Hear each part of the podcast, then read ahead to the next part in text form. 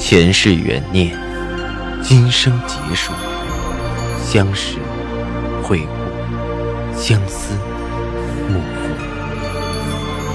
忘川河畔无等，三生石前许愿，浮华落尽，只余情深入。欢迎收听由喜马拉雅出品的《情似故人来》，作者。文安初心忆故人，蒋波，魅影，明月照经纶，莫千林。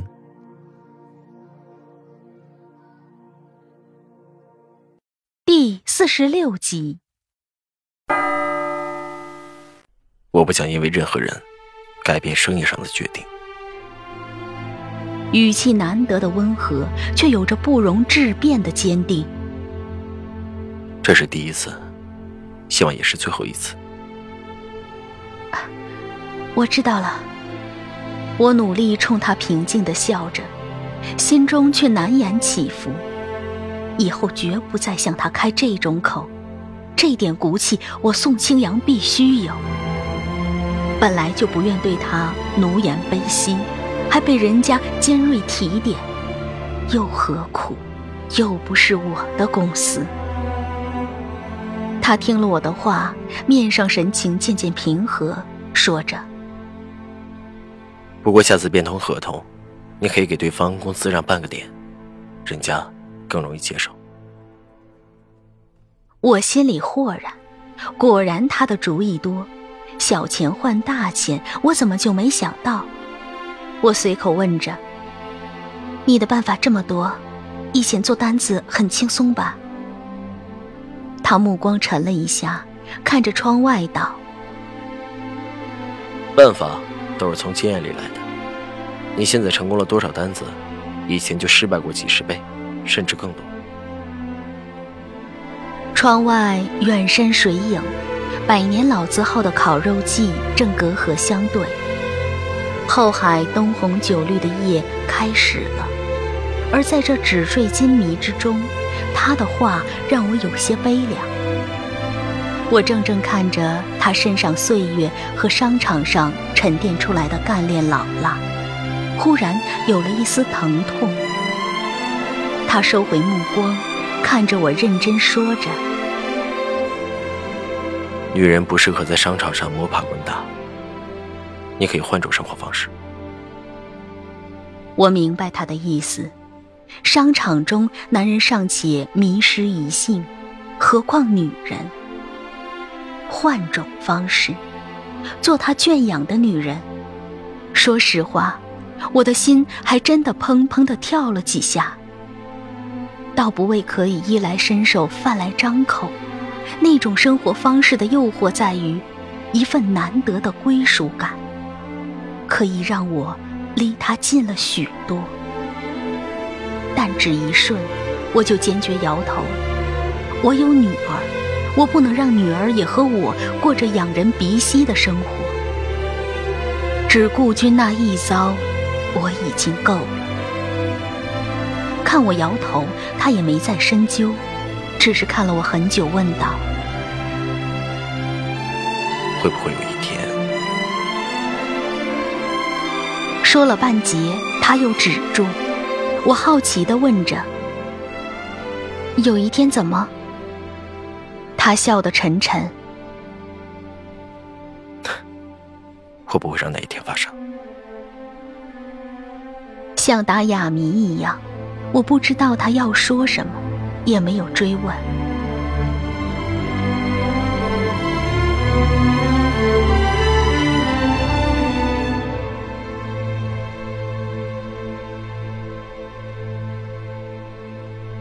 第二天，老邓急切问我怎么样，我点点头。嗯，他基本同意了。剩下的话想了想，还是告诉了他。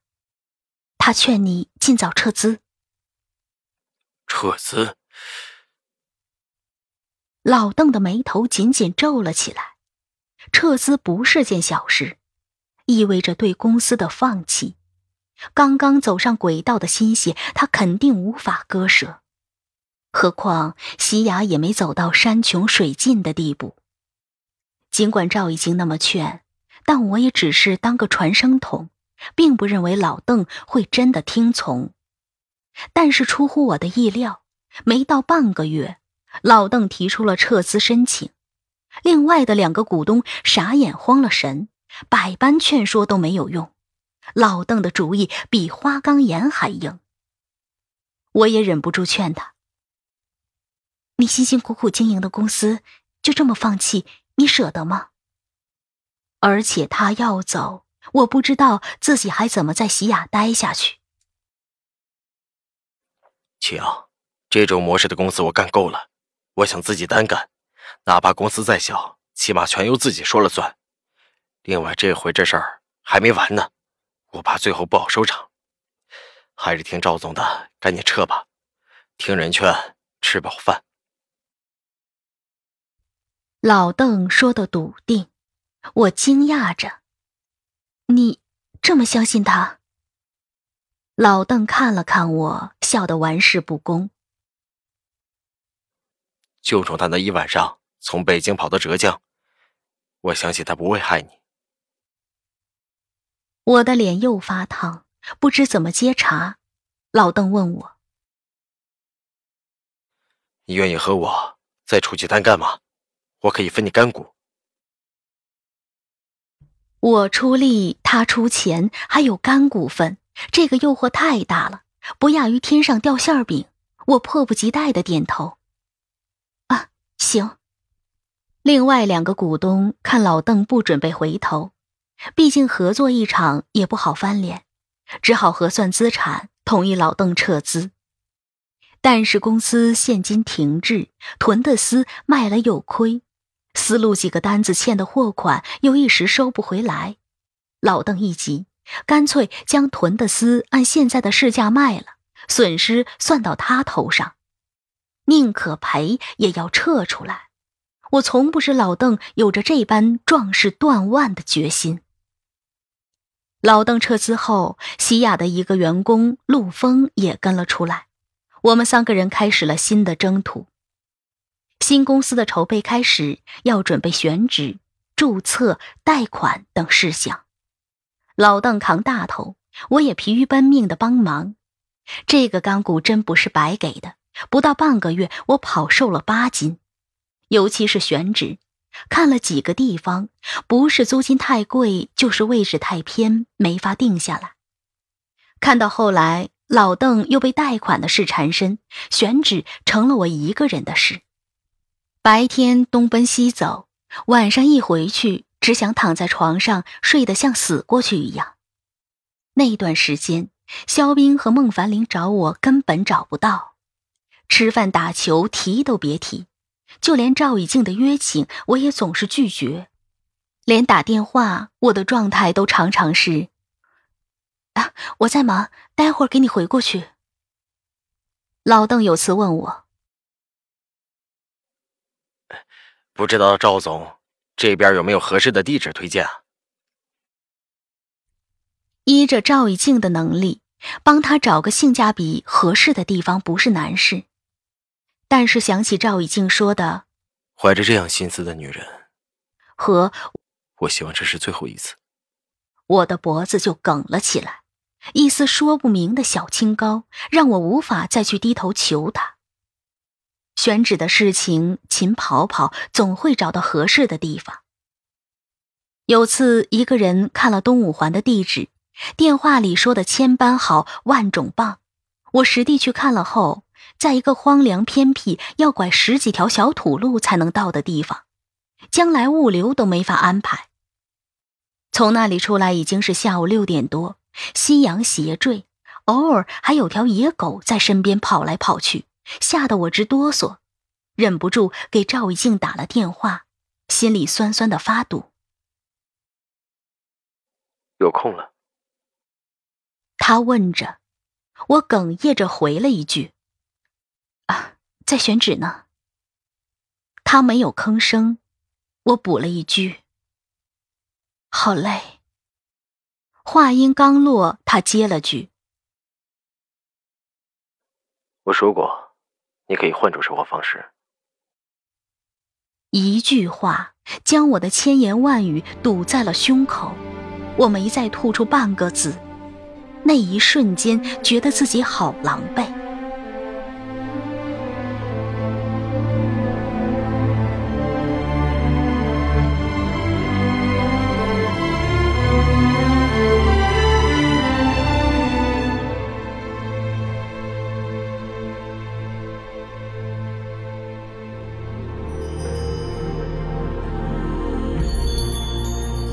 您正在收听的是喜马拉雅出品的长篇穿越小说《情似故人来》。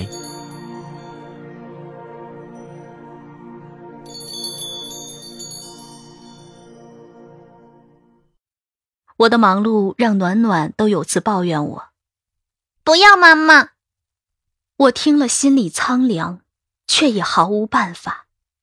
甚至有次陪着暖暖去夏医生那里。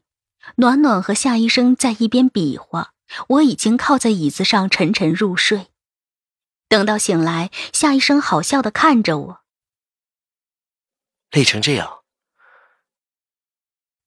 我不好意思的揉着眼睛：“啊，最近到处跑太累了。”转身看看，外面都已经天黑了，墙上的挂钟显示是七点。一起吃饭吧。夏医生提议着：“我晚上也没地方开火呢。”我自然不好拒绝。夏医生开车到了几条街外的一个餐厅，笑着说：“可别在医院门口吃饭，又贵又难吃。”夏医生的率真把我和他瞬间拉近，我听了，掩嘴笑着。我以为只有我们病人受不了，原来你们医生也受不了。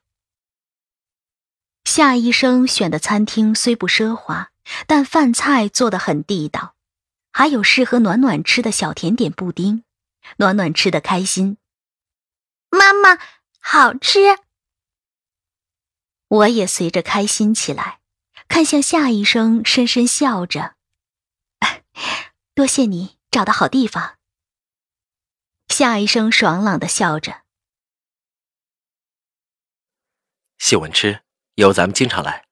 别的不敢说，北京吃的地儿我还知道的不少。暖暖现在状况好了许多，这个月底做完最后一个疗程，就可以停止干预方案了。后续你在家里慢慢诱导他，这是个慢功夫。照目前的情况，完全恢复最多只需要半年。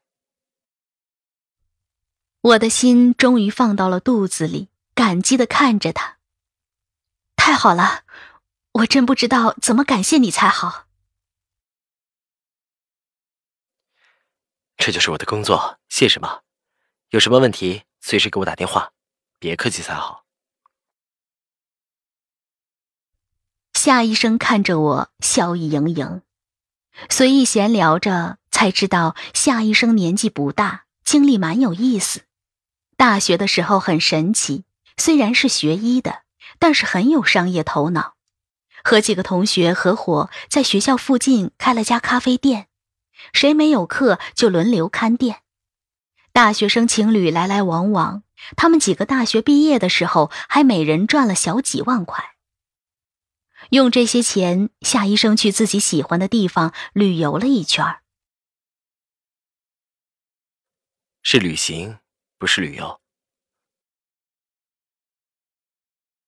夏医生看着我，强调着：“旅行和旅游的区别，就是前者是自己找罪受。那时候年轻，玩疯了，看了个老电影《阿拉伯的劳伦斯》，就想去沙漠，还妄想着横穿撒哈拉。”我实在没绷住，哈哈大笑起来。夏医生也跟着大笑。那条路走的太艰难了，有次差点和大伙失去联系，就 over 了。哦，哪次？我听得起了兴趣。有次去了阿联酋，在首都阿布扎比南有个沙漠小城利亚，一眼望不到边的无人沙漠。和大家失散以后，就一个人开着中东包等救援。那个时候心真空，从那以后就忽然不想旅行了。回来继续读书，出国安分的工作。夏医生说到后来，语气些微低沉，我浅浅笑着。人不痴狂枉少年嘛，年轻的时候读书万卷，行万里路，才不辜负青春呢。夏医生看着我，眸子一亮。你总结的很到位。